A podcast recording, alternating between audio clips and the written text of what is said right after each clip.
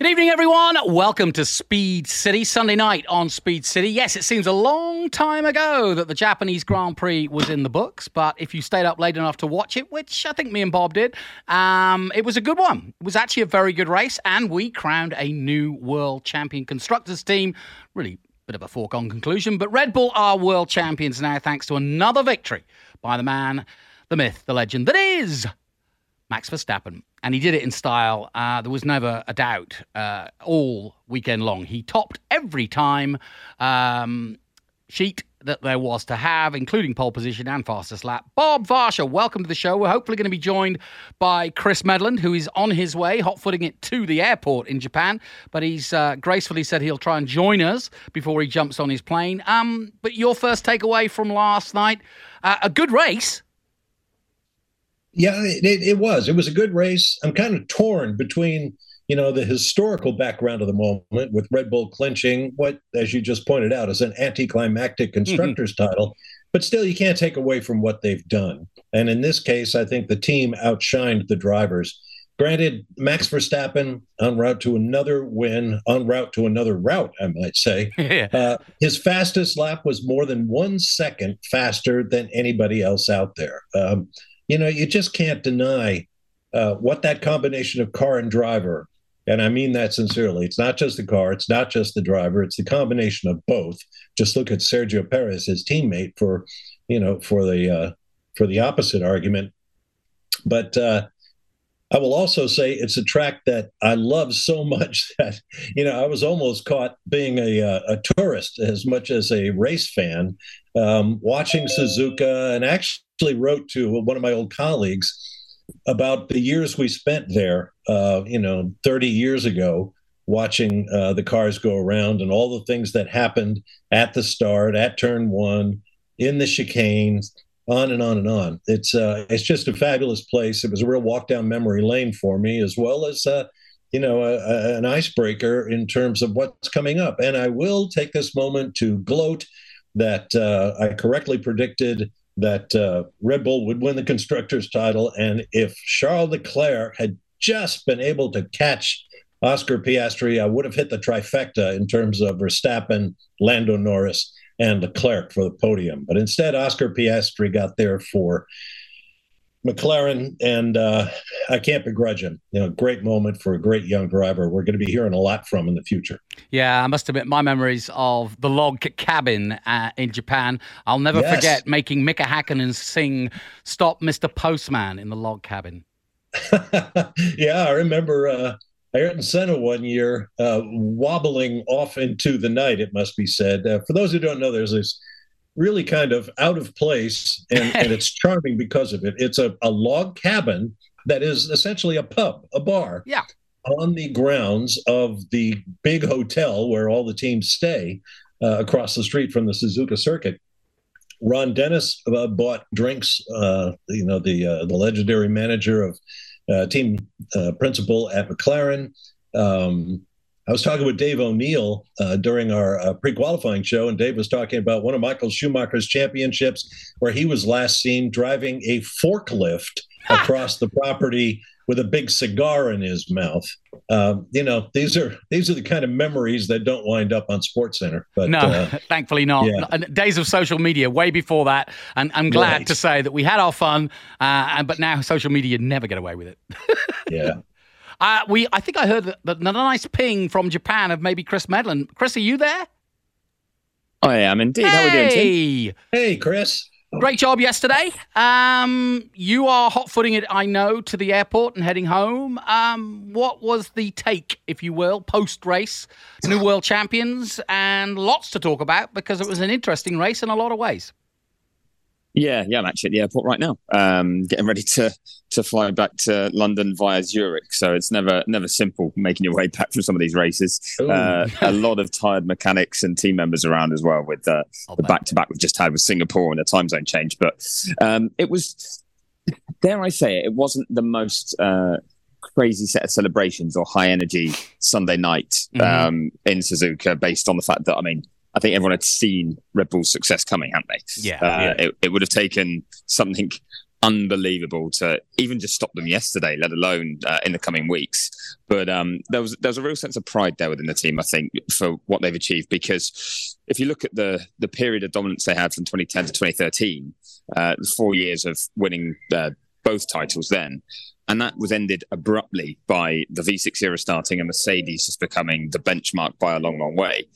And I think there was a lot of frustration that grew. And then that frustration evolved into determination. And then wins started to pick up every now and then and slowly back into uh, championship contention. So even though it's been a, an easy win, shall we say, in terms of, you know, no real pressure from the opening couple of races that Red Bull were going to go and win both titles, um, it's it's been almost anchored in the hard work that had to go for nearly a decade um, from 2014 onwards to to get into this position for the last couple of years. So mm-hmm. uh, yeah, I think there was a lot of a lot of celebration from their side in that sense. So they're they're really relishing it because they know just how hard it can be to get back on top when another team is dominating, and they're going to try and stay there. But uh, I'd say that probably the biggest takeaway there was two. One was obviously McLaren, huge, um, not relief, but enjoyment of the way that that team has turned its season around. 8 mm-hmm. races uh, yeah, the season we can split into two sets of eight races now because we're 16 in. First eight, 17 points for McLaren wow. uh, in total. Um, yeah. Second eight, 155. So we're nearly talking a tenfold increase, yeah. uh, which is just remarkable. Uh, it's it's just yeah, uh, an insane insane improvement, and the fact that it's continuing and they're managing to hold off these big teams of Mercedes and Ferrari. Uh, it really has uh, has impressed, I think, pretty much everyone up and down the grid. Uh, so that was that was one of the takeaways, and there was uh, quite a few celebrations going on at McLaren. Uh, the other one was just something very funny that I'd, I'd, like to retell, and this is something we wouldn't have been able to broadcast anyway because it was in the uh, written media pen. But uh, after the race, Charles Leclerc came over, and uh, right. Luke Smith from the Athletic, who I hang out with, um, said to him, "You know, was that the most you could do today? Fourth place, kind of happy with that, with the pace of the McLaren and stuff." And he's like, "Yeah, I don't think we could have done much more." Um, I did spend the whole race thinking I was on for a podium and in third because I passed Max early on when he hit trouble. Uh, and then uh, it was only when I saw my pit board on the final lap that said I was P4. So um, I don't know what happened with Max, but uh, yeah, I you know I overtook him, so I, I, thought I was on for a podium. And everyone's like, "Oh, did you did you see a Red Bull in the pit lane on the big screen and just misunderstand or something?" He's like, "No, no, under the under the virtual safety car, um, he slowed down on the inside of Spoon, and, and we all passed him." Um, you know, I'm not crazy, am I? That happened, and everyone and he had to be told no. that might have been Perez who was a lap down because yeah. he'd had issues and problems. And you said it did take a little while for us to realise that for Leclerc, he hadn't seen that happen to Perez behind him. So when he came across a Red Bull ahead, you would naturally would assume that's the leader, that's Verstappen. You know, why else is there a Red Bull in front yeah. of me? But uh, no, it was Perez a lap down. So when he was told that, he suddenly was, oh, Right. This this was he'd done all his TV interviews by now. This was 40 minutes after the race, and he was finally getting to understand why he wasn't on the podium. It was hilarious. It kind of right. sums up the communication in the Ferrari uh, garage then between engineers and drivers that they don't even let him know. Right. Well, a little yeah, bit. Good yeah. point. Yeah. Not to their credit. How many times have we heard drivers say, "Well"? I'll have to see the video. I'm not sure what happened there. Yeah. And I can imagine the guys, you know, get confused. Your focus is is on you and what you're doing. And boy, oh boy. Guys, is That's, it too yeah, harsh? It, Go on. Go on, Chris. I was going to say it was one of those where uh, normally I'm impressed by the capacity these drivers have externally to mm-hmm. be paying attention to things, to be aware of what's going on in the race. They're checking the big screens. There's a timing tower that normally tells them the race order as well, uh, and they're just picking up on stuff. Uh, yeah. And obviously, they're within it. They know the place they started. They knew who was around them. They know how the start goes and where everyone's gone. So they roughly know exactly where they are, even without all that external hints. So I did find it surprising that it wasn't until the final lap that Leclerc was told by his pit board, but also that he hadn't worked it out by then. Uh-huh. Uh, surely he would have seen Verstappen somewhere on the screen, or he would have seen yeah. uh, the timing tower. But hey, may- maybe he was just so locked in on that track because it is a, an intense yeah. one for the drivers. You yeah. know, Go ahead, Bob. Well, I was going to ask uh, uh, Chris, what happened uh, after the race regarding um, Sergio Perez and the whole you're retired from the race, but you get a five second penalty. Can I go back out and serve that penalty and then retire again or go to the checkered flag, whatever? And he was allowed to do that. And now we're hearing, if it's still accurate, that they're going to try to tighten up the rules regarding that sort of thing uh, in the very near future. Uh, was there any uh, blowback post race about what Red Bull did with Perez and his penalty? No, no, no blowback in the sense that it, you know, it was clear in the regulations they were allowed to do it. Uh, I think they probably actually checked with race control that you know they weren't missing something and that the regulations were written in a way that would let them send him back out. Uh, mm-hmm. it, the thing is, there quite often it could have been that. So the, the timing of the penalty that was handed out to Perez came on the lap he was called into the pits to retire the car in the first place. So he was, I, don't know, about a sector away from retiring when the penalty dropped, and nobody was able to react quickly enough. If he was one lap later coming into the pits, then the team would have had enough time to analyze that penalty and gone, okay, we're going to pit you now. You're going right. to take your penalty. We'll send you back out, and then we'll retire the car. And most people wouldn't have batted an eyelid because they'd have gone, oh, with the penalty, he's now totally out of the race. He's got damage. You know, game over. Yeah. Uh, that's almost like a normal thing. I look at Logan Sargeant. You know, he had a couple of penalties yesterday to take. Yeah, he caused one in- incident himself, had damage, took all the penalties, and then after that, the team looked at where they were in the race and like, that. let's just save the car. It's not, it's not in a good state anyway, and, and nothing's coming our way. So I, I don't think it was actually that unusual, but it was just that Red Bull, the timing of the penalty, yeah, was unfortunate. So they'd retired him and then realised, well, if he's out the race now, he's going to get a grid penalty in Qatar as as the penalty will carry over. So to avoid that, which I think would have been, I think most people would have agreed would have been an overly harsh hangover. Uh, as much as he deserved a penalty for what he did to Kevin Magnussen, it also contributed to Perez's race ending. Um, so there was there was no complaints in terms of them doing it, but I think yeah, teams do want that tightened up for future, so you don't have random cars just popping in and out of the race just to tick a box. So in future, if that same situation were to evolve, uh, Perez and Red Bull would have needed to react more quickly to say, actually, stay out. Um, we need to serve a penalty. You've got to stay in this race for a bit longer, uh, so that it would have been a bit tidier. Uh, so yeah, I think that's it's just a loophole that will will be closed. We get these quite often, don't we? Where you, you realise that's not the intention of the rule. So yeah, that will be. I think there's a sporting advisory committee coming up in the next couple of weeks where they'll also look at the penalty that Williams got and trying to allow teams to do more work on cars on, on spare chassis uh, after a big crash in qualifying so they can make use of the time overnight. Uh, so yeah, there's a few few loose ends from this weekend that will be uh, looked at.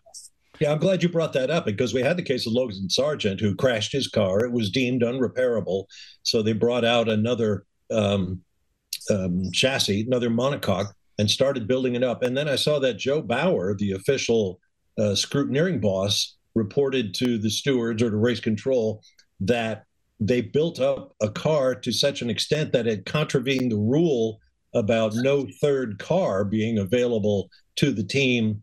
Um, and I'm not sure if he was penalized for that or do you know? He was, yeah.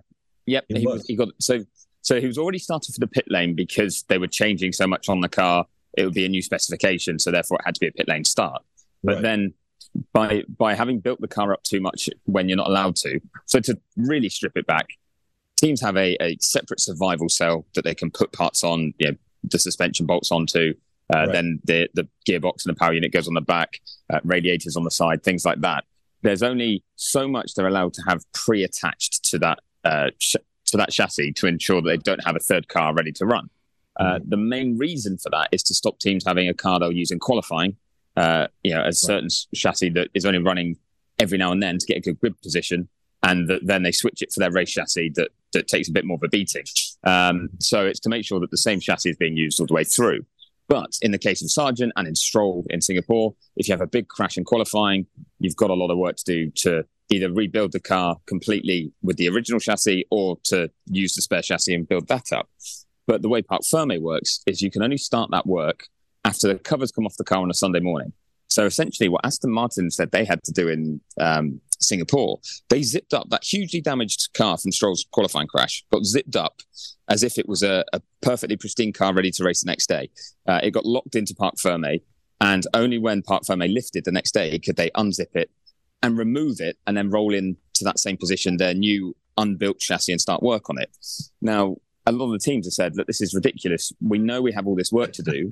we we have 18 hours before the race, and you're saying we have to wait another 10 hours or even more, 13 hours, till we can actually start doing that work. Uh, and part of that is to protect the mechanics, make sure that they are, you know, getting some rest and some sleep, and uh, that teams aren't um, working them too hard. But they're saying, but it's putting huge pressure on them, like condensing that time. It's risking drivers not making the race. Uh, you know, people aren't resting and sleeping. They prepare as much as they can, but then they're worried about the job in hand that they've got ahead. So recently, the list of parts you could put on that spare chassis ahead of time was updated. And what most teams do is they still haven't done any of that work until there's an incident that they need to respond to. So Aston Martin did a bit of that work on the Saturday night in Singapore. Williams were doing the same in this case with Sargeant, but they just added too many parts that weren't yeah. on the list of things you could add. Um, and t- the teams kind of are saying that this isn't fit for purpose as well. This rule, uh, yeah. we should be allowed to build, or we sh- if there's been an incident, we should be able to get an exemption that says, "Crack on." Like we know why mm. you need to rebuild your chassis. Your other one's damaged. Get on with it. Um, so yeah, again, that's that's something that they will look at at the next meeting. We've come a long way from the days when the first year I went to uh, Richmond with the NASCAR Cup Series and I went back to my hotel and I was walking past the swimming pool and I looked in one direction and there was a door open in a room and a bunch of mechanics were building an engine in somebody's hotel room because they'd been shut out of the paddock, couldn't work in the garage area. We'll do it in our hotel. Yeah, no kidding. Well, listen, guys, we've got to take a short break. A um, couple of subjects, and I'm keeping an eye on YouTube as well. But a couple of subjects I want to bring up. Uh, Perez, what is the peril for him? Uh, likewise, uh, and Andretti uh, another subject. I don't know how long you can stay with us, Chris, but stay as long as you can. We'll take a short break here on Speed City. We'll be back with more to talk about from the Japanese Grand Prix. Stay with us.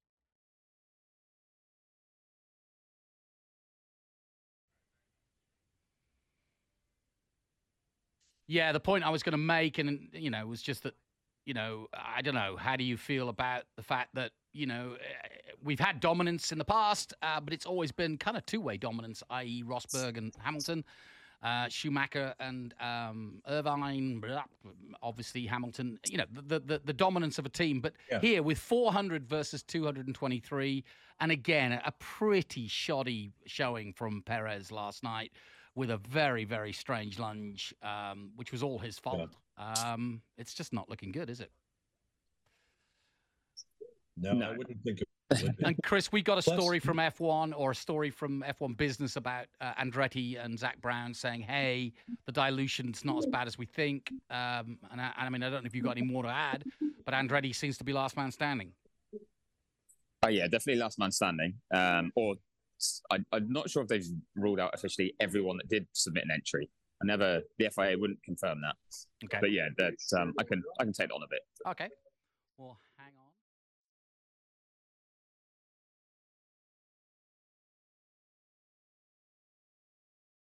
This is David Hobbs, and you're listening to Speed City. Welcome back to the fastest hour in radio, Speed City. Schmozzle. That's all I can think of when I think of David Hobbs. uh, long-time friend of Bob Varsha and, of course, the show and American Motorsport. A great, great, great guy.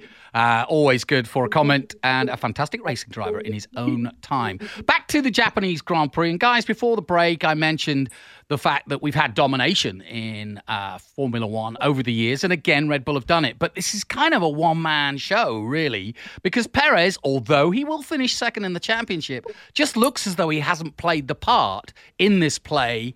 Uh, as he should have done. He hasn't been the ultimate backup guy, and that is why his job's on the line. I don't know, Chris, if there's anything moved on, but yesterday was not a good showing from Sergio, and I'm a big fan of his. Yeah, I think yesterday was actually quite a damaging race for Checo to have because it was Honda's home race, Red Bull clinching the constructors' title, and he was meant to be a part of that. I think in the perfect world, it would have been a Red Bull 1 2, the car's information across the line or information on the cooldown lap to get photos. And, you know, and it should have been given the dominance of that car. Um, the, at the very least, he should have been in it and and picking up solid points. So to have made the errors he did and keep compounding them, I think he was slightly unlucky on on the first lap in the run to turn one. You know, four into one is not going to go, uh, and it, he's only a small part of that equation that led to him getting some damage there. But from that point onwards, yeah, it was a pretty poor showing from Perez, and yeah, there was some frustration from Christian Horner afterwards. He did say that the only good thing about Perez's day was the fact that they managed to avoid the penalty for him in Qatar by getting back out yeah. to serve that five second time penalty we were talking about earlier. So um, that's not exactly a ringing endorsement from your team boss when Daniel Ricciardo came back, I'm now hearing that he only came back and agreed to the mid-season seat he got because they signed the deal there and then, or agreed the deal there and then, that he would still race for AlphaTauri next year, that he'd get a full season uh. to ah. prove himself. Uh, essentially, it was that if he did a brilliant job in the second half of this season and, and they really wanted to move things around, then he's already under contract and they could put him in a Red Bull. But if not, if he struggled a bit, he was guaranteeing himself a, a second opportunity at improvement. You know, he's giving himself a, a, wider window.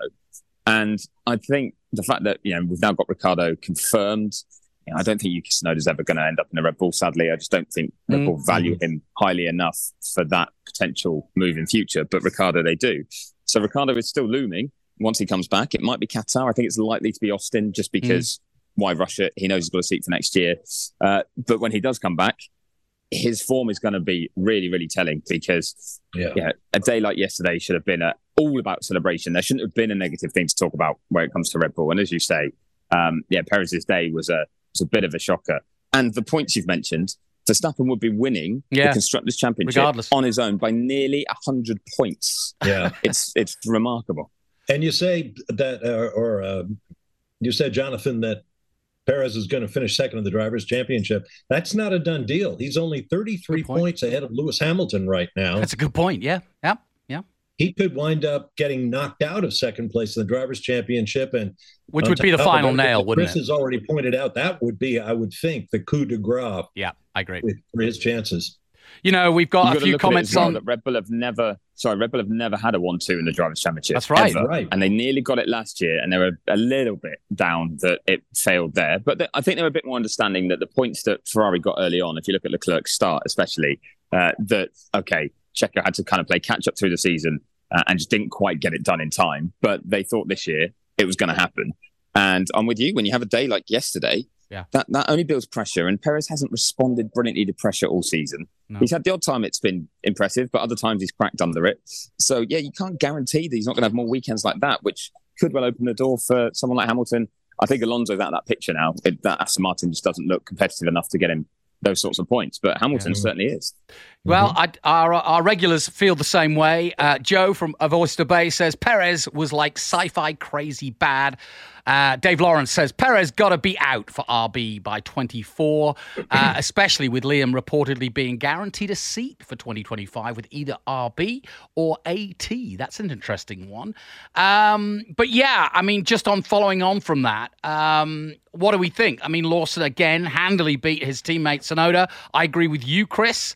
Um, does Lawson wait, uh, just as Piastri did, uh, despite the fact that he might even get another run in, in Qatar? But he, he showed a clean set of heels at Suzuka yesterday, did not make any mistakes. He hasn't made any mistakes yet. And while I don't think he's ready to go and be Verstappen's teammate, I, I was not surprised, but I think he was in line uh, to potentially, uh, you know, either take Tsunoda or uh, Ricciardo's seat after what has been a really good showing um, in a in the worst team of the day, and he's been scoring points for the team. So I don't know. What, what, is there any more rumours about where Lawson will be in 24 besides the fact that he's been guaranteed a reserve drive?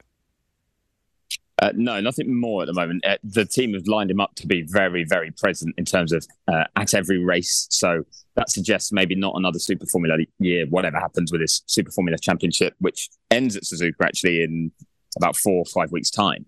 Uh, so he could become Super Formula champion, which would be a, a, feather in his cap. But the team want him at every Grand Prix next year, which would mean obviously he's very ready to jump in the car, but also gets more experience.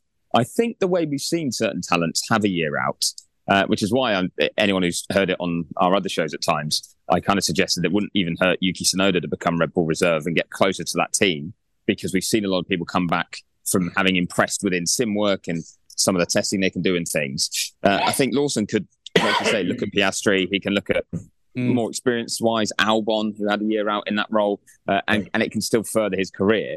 I think he's probably mm-hmm. better off doing that than going into a brand new environment that that might not work, but not his own fault. Uh, and especially if we're talking Williams, I think the way he's been brought up in the Red Bull program, he, obviously it wouldn't be bad for him to be getting race experience and doing a full season somewhere.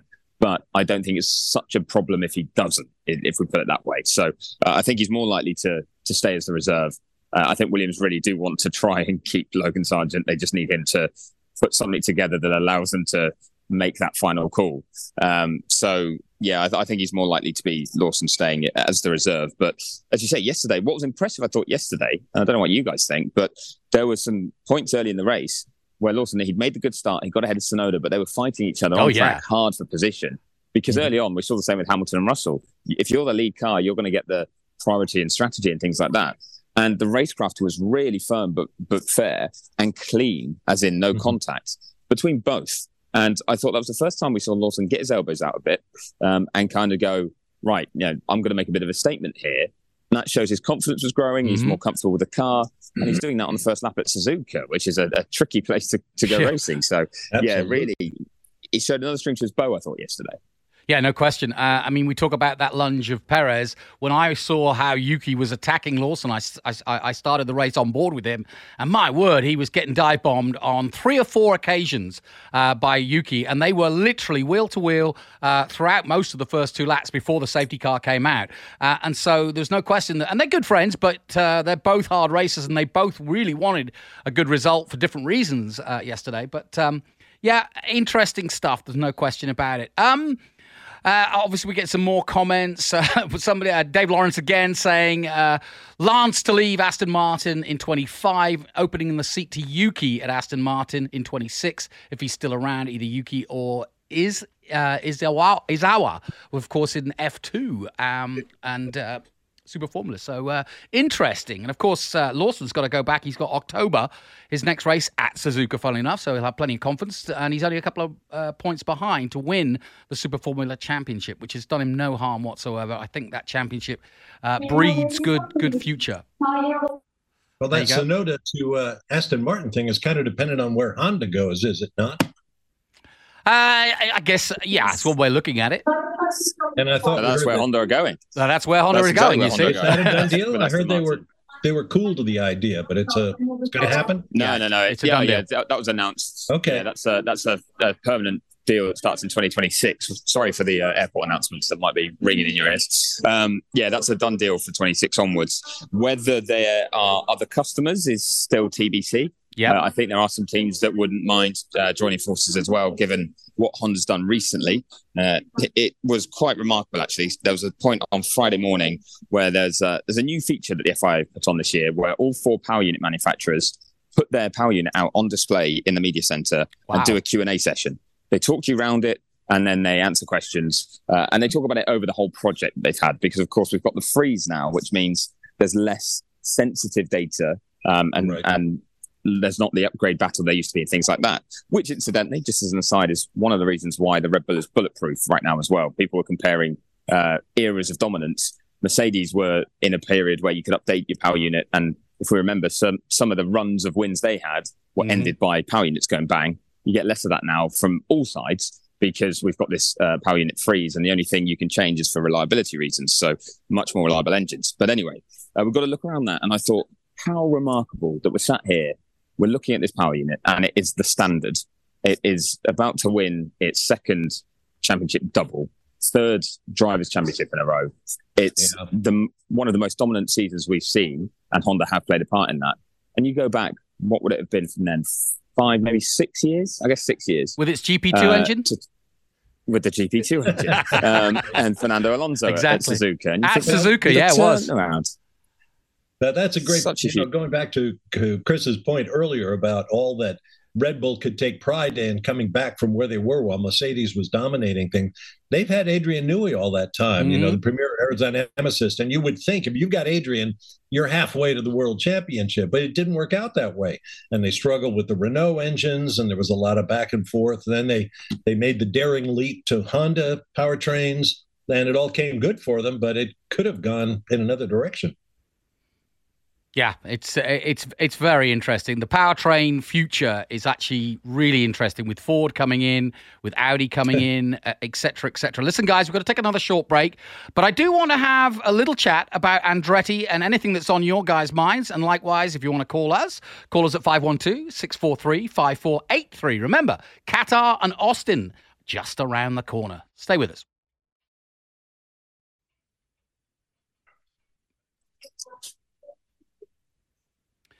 Yeah, Man, Chris, where? I gave Bob this I'm gonna, article. Sorry, on. just going to time. Um, just going to time my run through security. So I will be two minutes, but uh, it means I can stay on for longer. Okay, great.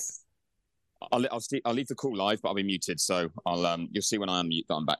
Yeah. Okay. Unless they put him up against the wall, Yeah. him, pat him down. Who are you talking What- what- to? Oh, I'm who just on live. I'm talking live on a radio show. Uh huh. What's this phone number in the United States? Yeah. What's happening here? Why are you going through security on mute? Ah, Mr. Medland, you are just married, I see. right. We kept Paul McCartney over for a while. Oh, Bob looks never heard a Japanese man talk that way, but never mind. Uh, I did see Drew's comment. I thought it was oh, Drew. Yes, about uh, Bob. Yeah, I know. They're being rude about you, Bob. Really? Yeah, I, I know you're just having a nice, quiet gin and tonic, and yet here you're getting abuse from our fans. I, I Well, say I say heathens, Jealousy is a terrible thing. isn't it? yeah. No, I, I am tired. I'm- I so- hey, listen, I went up to my parents to get the dog, and I slept for two hours this afternoon. Yeah, Bob looks exhausted. Ah, it's it's Glamorous, yeah, this he's flown. He's flown around the world. He's out Yeah. there. He's out and about. Hey, I did a show in Lu- St. Louis yesterday, and did last night, so I was pretty amazed. yeah, Chris is going from Tokyo to Heathrow via what do you say, Zurich, Zurich, yeah. and uh, and he's going to be home for a week, and then he's going back to uh, to Oh, Qatar. yeah. God, that's it's a honestly. I don't know why they organise the, the the calendar the way they do. Yeah. Liberty looked as though they got a handle on it, and were Yeah. certainly trying to get a handle on it. Heathen drinking gin and tonic, an old fashioned like a real American.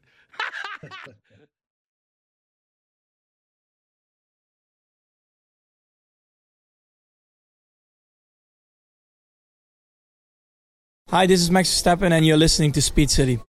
Welcome back to the fastest hour in radio, Speed City.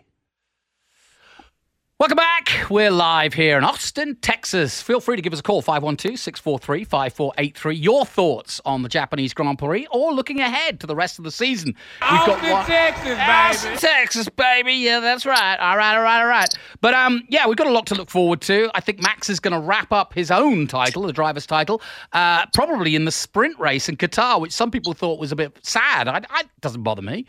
Um, which you know, I mean, it's in a foregone conclusion from about eight races ago. But um, I do quite like it when the the championship settled in Austin. We kind of know what's happening, and it's a race. It's a race for a race rather than yes. I think all you know, everybody's then looking towards 24, and we we kind of put away the the, the championship title chase, uh, which we often do at, uh, at Texas simply because it's that late in the in the season. It has been with the previous dominance of uh, Mercedes, and of course the previous uh, the the current dominance of Red Bull.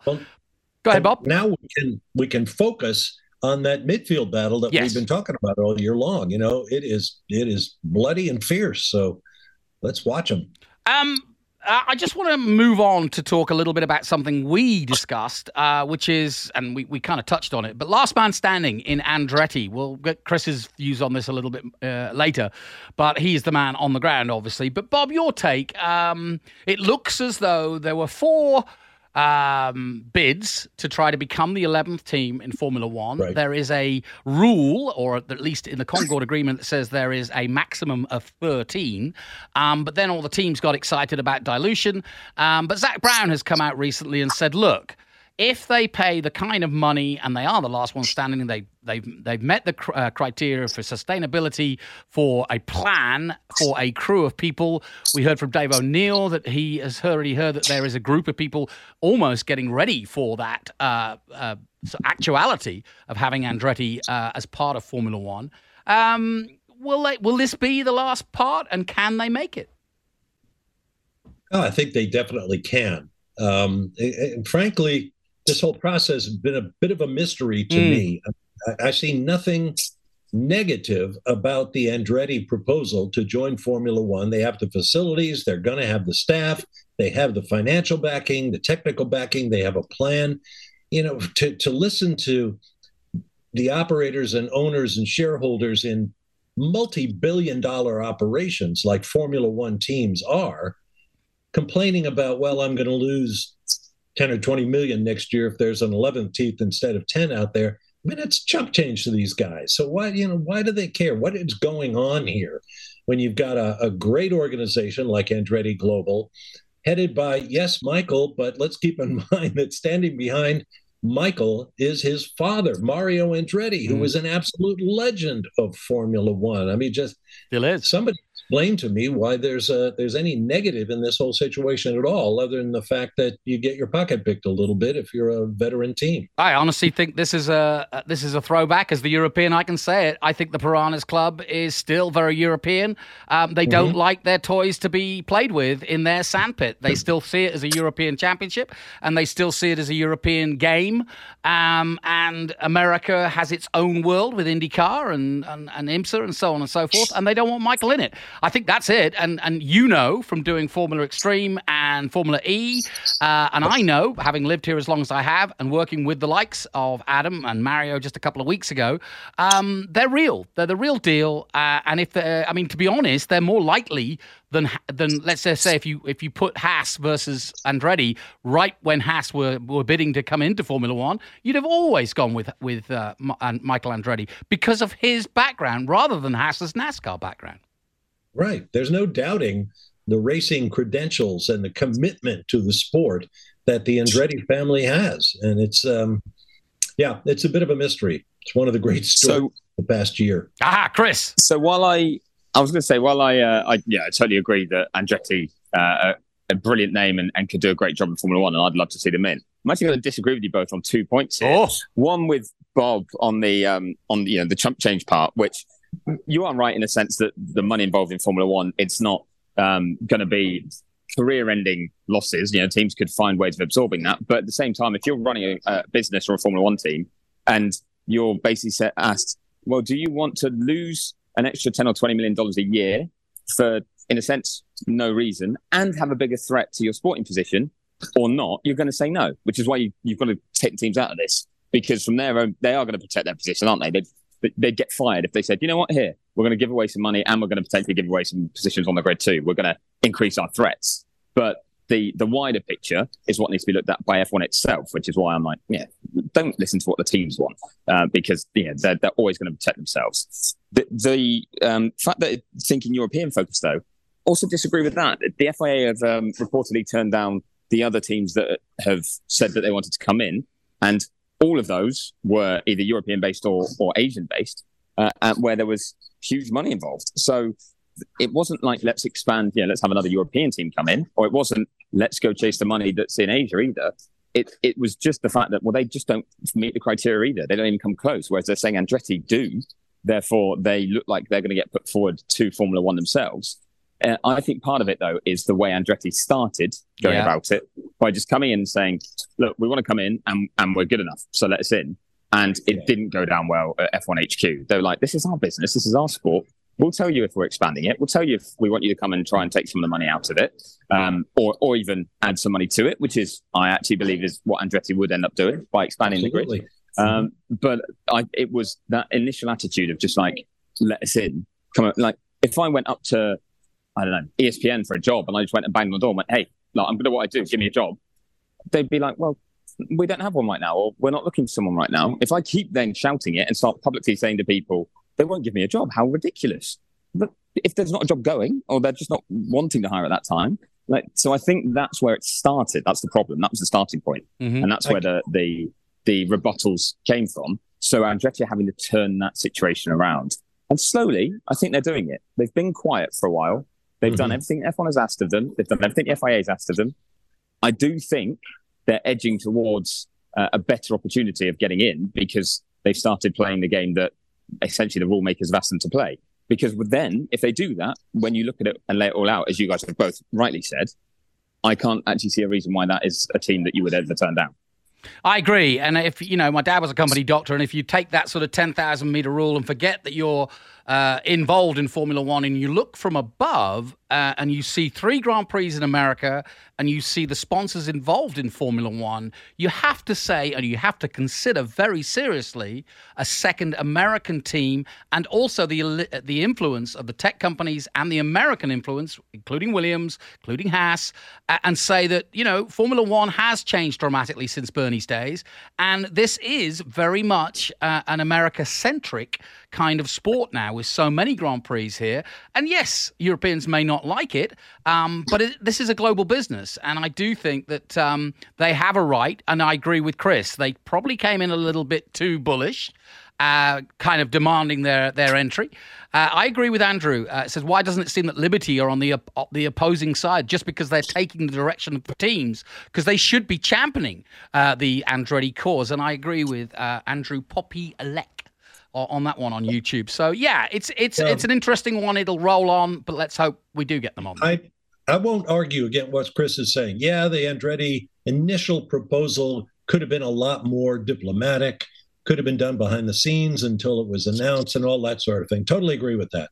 Um, but this business about uh, Andretti not bringing value, look where all the sponsors are coming from now in Formula One. Look where the TV audiences are now in Formula One. Look where where FOM wants to spend its money in Formula One right now. And and let me venture. I mean, it, Europeans invented soccer, but they're not telling the rest of the world, you know, that you, you, can't have teams coming to the World Cup because you know it's a it's our thing. Mm-hmm. Uh, do you want the next teams in Formula One to be from some oil-rich Middle Eastern country?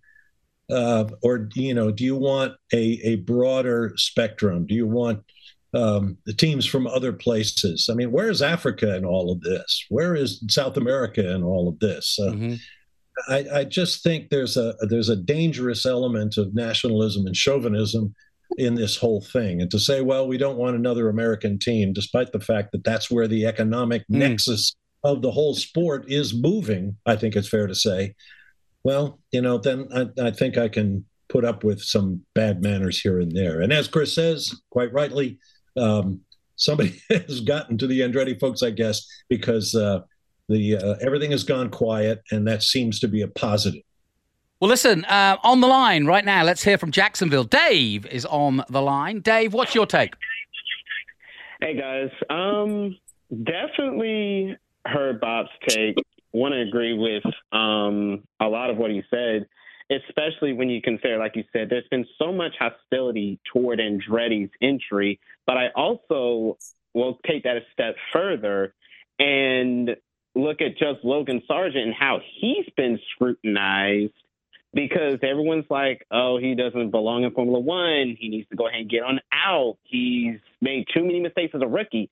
But I think back, and I've said this on Twitter slash X, Tumble in the face, how often did Mick Schumacher do this in his first year and a half? But we kept giving him chance after chance after chance. And I'm just, and for me, it's just like there's, it feels like there is a comparison here.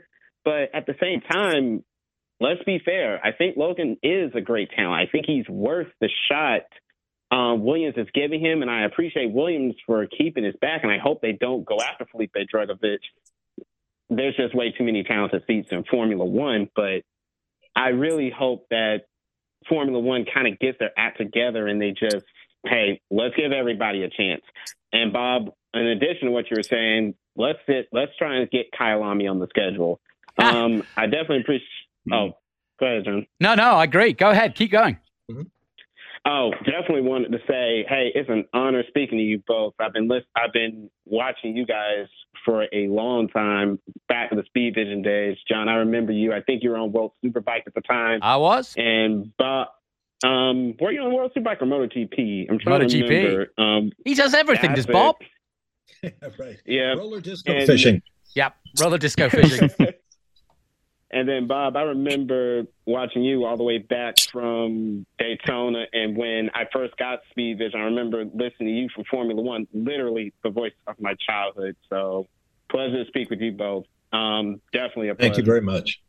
Dave, you're a good man. Thanks for calling in. Feel free to call in anytime and keep watching the show. Thanks for your input. And we, yeah, we take it on board. I, I, I agree with what we were saying. Very good stuff.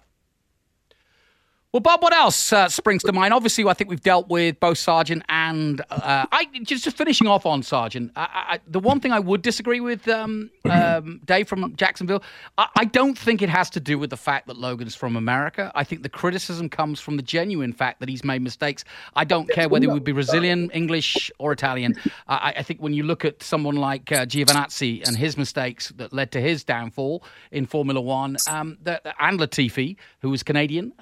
You know, I, I just think there comes a time where it doesn't matter the country. If you're not performing at the highest level in Formula One, you're not going to last long. It's like playing up front for Manchester United. If you're not scoring the goals or Real Madrid, you are not going to be in the starting lineup.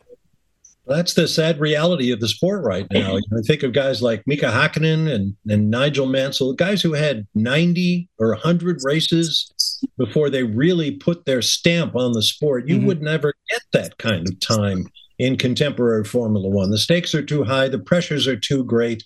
And I totally get that. It takes a very different kind of person. And I'm the first to admit, I believe, um, and I have some firsthand experience of this, that there is a certain predisposition against young American drivers because they have so much they can be doing in the United States, tied by a golden chain is the phrase that comes to mind. Mm. Al Unser Jr. and Rick Mears and Jeff Gordon all tested Formula One cars. But when you compare the lifestyle and the pressures of being a Formula One driver with the career and the lifestyle you can have right here in the United States, it's a tough decision. So young Americans don't make that commitment by and large to go over there and put in the time and put up the results that the people in power in Formula One want to see. Mm-hmm. And, you know, there's plenty of blame to go around on that score. Yep. If you want to be an American in Formula One, get your butt to Europe. Okay, well, listen, we'll take our last break. Uh, Chris is going to chip in with his thoughts on the end of this. Logan did do exactly what you say, Bob. And uh, yeah, I think he deserves another crack at it. We'll take a short break here on Speed City. Stay tuned. We'll be right back.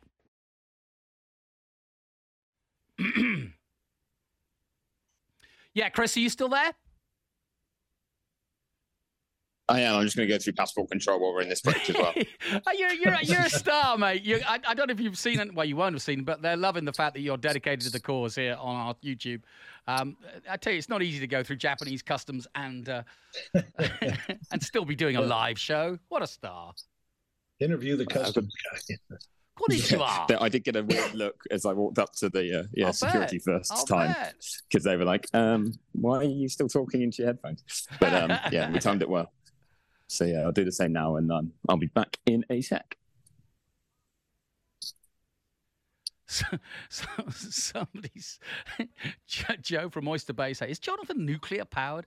Yeah, I, I, I it's yeah, I, I, I drink uh, what is it? Uh, unsweetened HEB. Sp- oh no! Oh mayhem! Yes, mayhem, mayhem.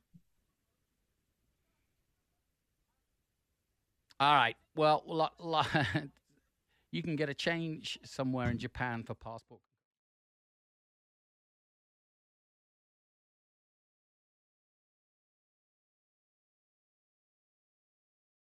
Hi, this is Karun Chandok, and you're listening to Speed City. Welcome back to the fastest hour in radio, Speed City. Welcome back. First time I met Karun Chandok, he was 10 years of age, and I was in India doing a Formula 3 event, and he was 10 years old wearing a Kevin Schwantz t shirt. So I liked him instantly and we've Good got choice. along ever since. Um, listen, last last uh, part of the show, we've been wrapping up the Japanese Grand Prix. You've got Chris going through passport control on the line, dedication like you wouldn't believe. We've got Bob Varsha in Atlanta, Georgia, and I'm here, Jonathan Green. Uh, thanks for your input tonight. Um, last thoughts. I don't know if Chris is still with us. You wanted a. I am. I'm sorry. okay. Great. Good man. You made it. um, uh, yeah. Your thoughts on Sargeant? You had a, a, a point to make. Yeah, one of the things I found, I think difficult for Sargeant, or one of the things I think he's finding tough, is as you pointed out, I don't think the criticism he gets is based on being American.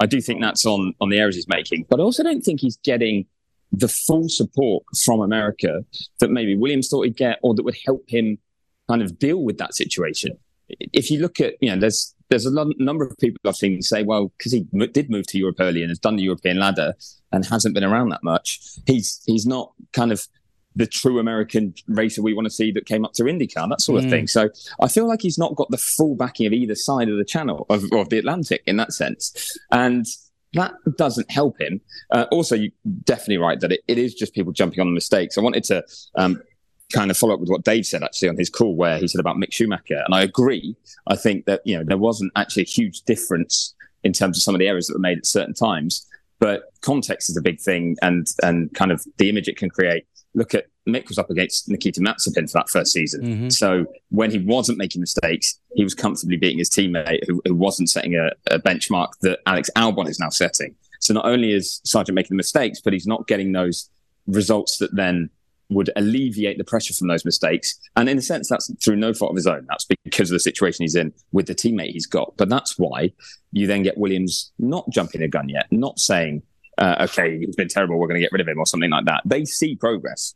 Uh, they were talking about it before the race yesterday that actually the crashes are masking what has been progress. He has Mhm. been quick. He has been making strides, but he's been doing that while still making costly errors. And they really need him to stop making the costly errors. And with each one, I think it compounds. The one thing I would say Sargeant needs to fix is how he handles pressure. I think he doesn't handle pressure brilliantly at the moment. And when he does get into difficult situations, he makes some mistakes, or when he's near the back and he's trying to almost turn a race around, which you know, we saw it yesterday. He just needed a quiet, easy race. But instead, he, he got himself involved in a few incidents again. And that was from starting from the pit lane with a penalty already. Like there wasn't a lot to be gained. Just just keep under the radar. So yeah, he does need to, I think, get that calmness in the car, which which mm-hmm. can come from experience. And he is still a, a young kid who has only done one year of F2 as well. Don't forget, he, he Yeah. rose quickly. Um, but yeah, I think that's that's the area he needs to improve the most. And if he does that, I think a bit more patience will come his way. I think that's a good got point. a certain amount of uh, Sergio Perez syndrome. He's Yeah. just trying too hard. Mm. You know, the pressure is just constant, and he's he's trying to, you know, what do they say? He's trying to hit a four-run homer. Yeah. A grand and- slam. Uh, Yeah, well, okay, Chris. On that subject, if not, if let's just say Logan is not the man, then who is? Is it Drugovich? Is it somebody in F two right now? Is it uh, Theo Pourchaire? Um, what's the next guy up? So for me, yeah, there's not a standout one. Apologies again if the uh, airport gets loud at this point, but um, yeah, that's why I think Williams right now. If you go, okay, who do you replace him with? Well, Williams invested in Logan. You know, they backed him into his F2 season. They saw what he did in F2 and liked some of the signs that they got. They saw his work in the sim, and they went, you know what, there's potential here. We can work with this. Now, to drop it after just two years, after putting money into it, and then go for an unproven rookie, doesn't make sense to me. Um, I don't, you know, Drugovich, I'm, you know, is a very good driver, done a very solid job, but he won what wasn't the most competitive Formula Two season going. And in that, Logan, as a rookie, and, and Drugovich was not a rookie, Logan did win a couple of races and took a number of pole positions. He looked quick. So it, it wasn't a time where I went, oh, Drugovich is unignorable. Um, although I would always like to see the champion step up. There are times where you just go, okay, they've become champion, but was it the most convincing season we've ever seen?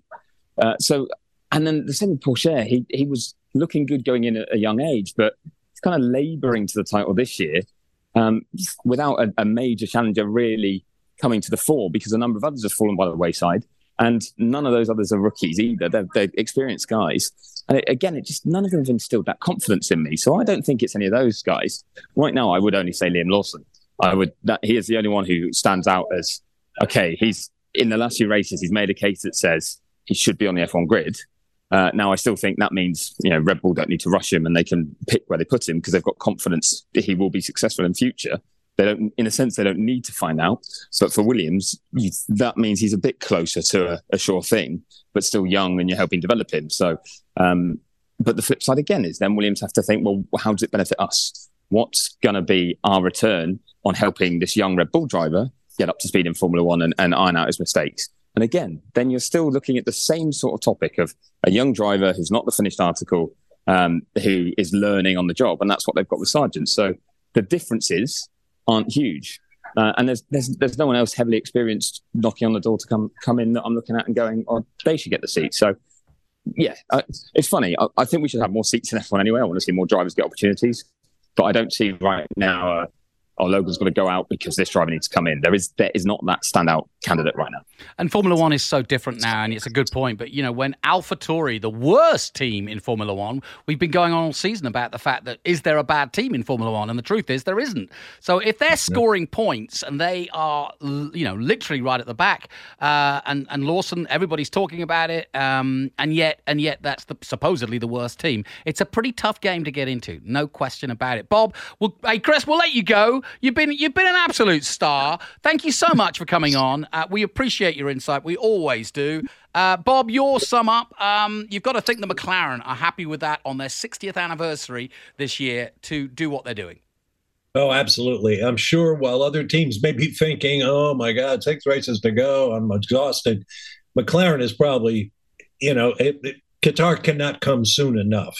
And then the United States at Austin and Vegas and, and Mexico and Brazil and everywhere else they are a great story. And keep in mind, they are a customer team yeah. taking it to the factory squads. It's a great story.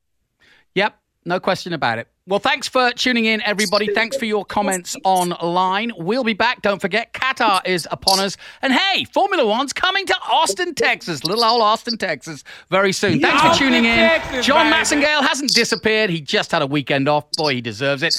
My thanks to Bob Varsha. My thanks, obviously, to uh, Chris Medland doing the business. I'm Jonathan Green. Join us next time round when Speed City will be back with all your Formula One information. Bye bye for now.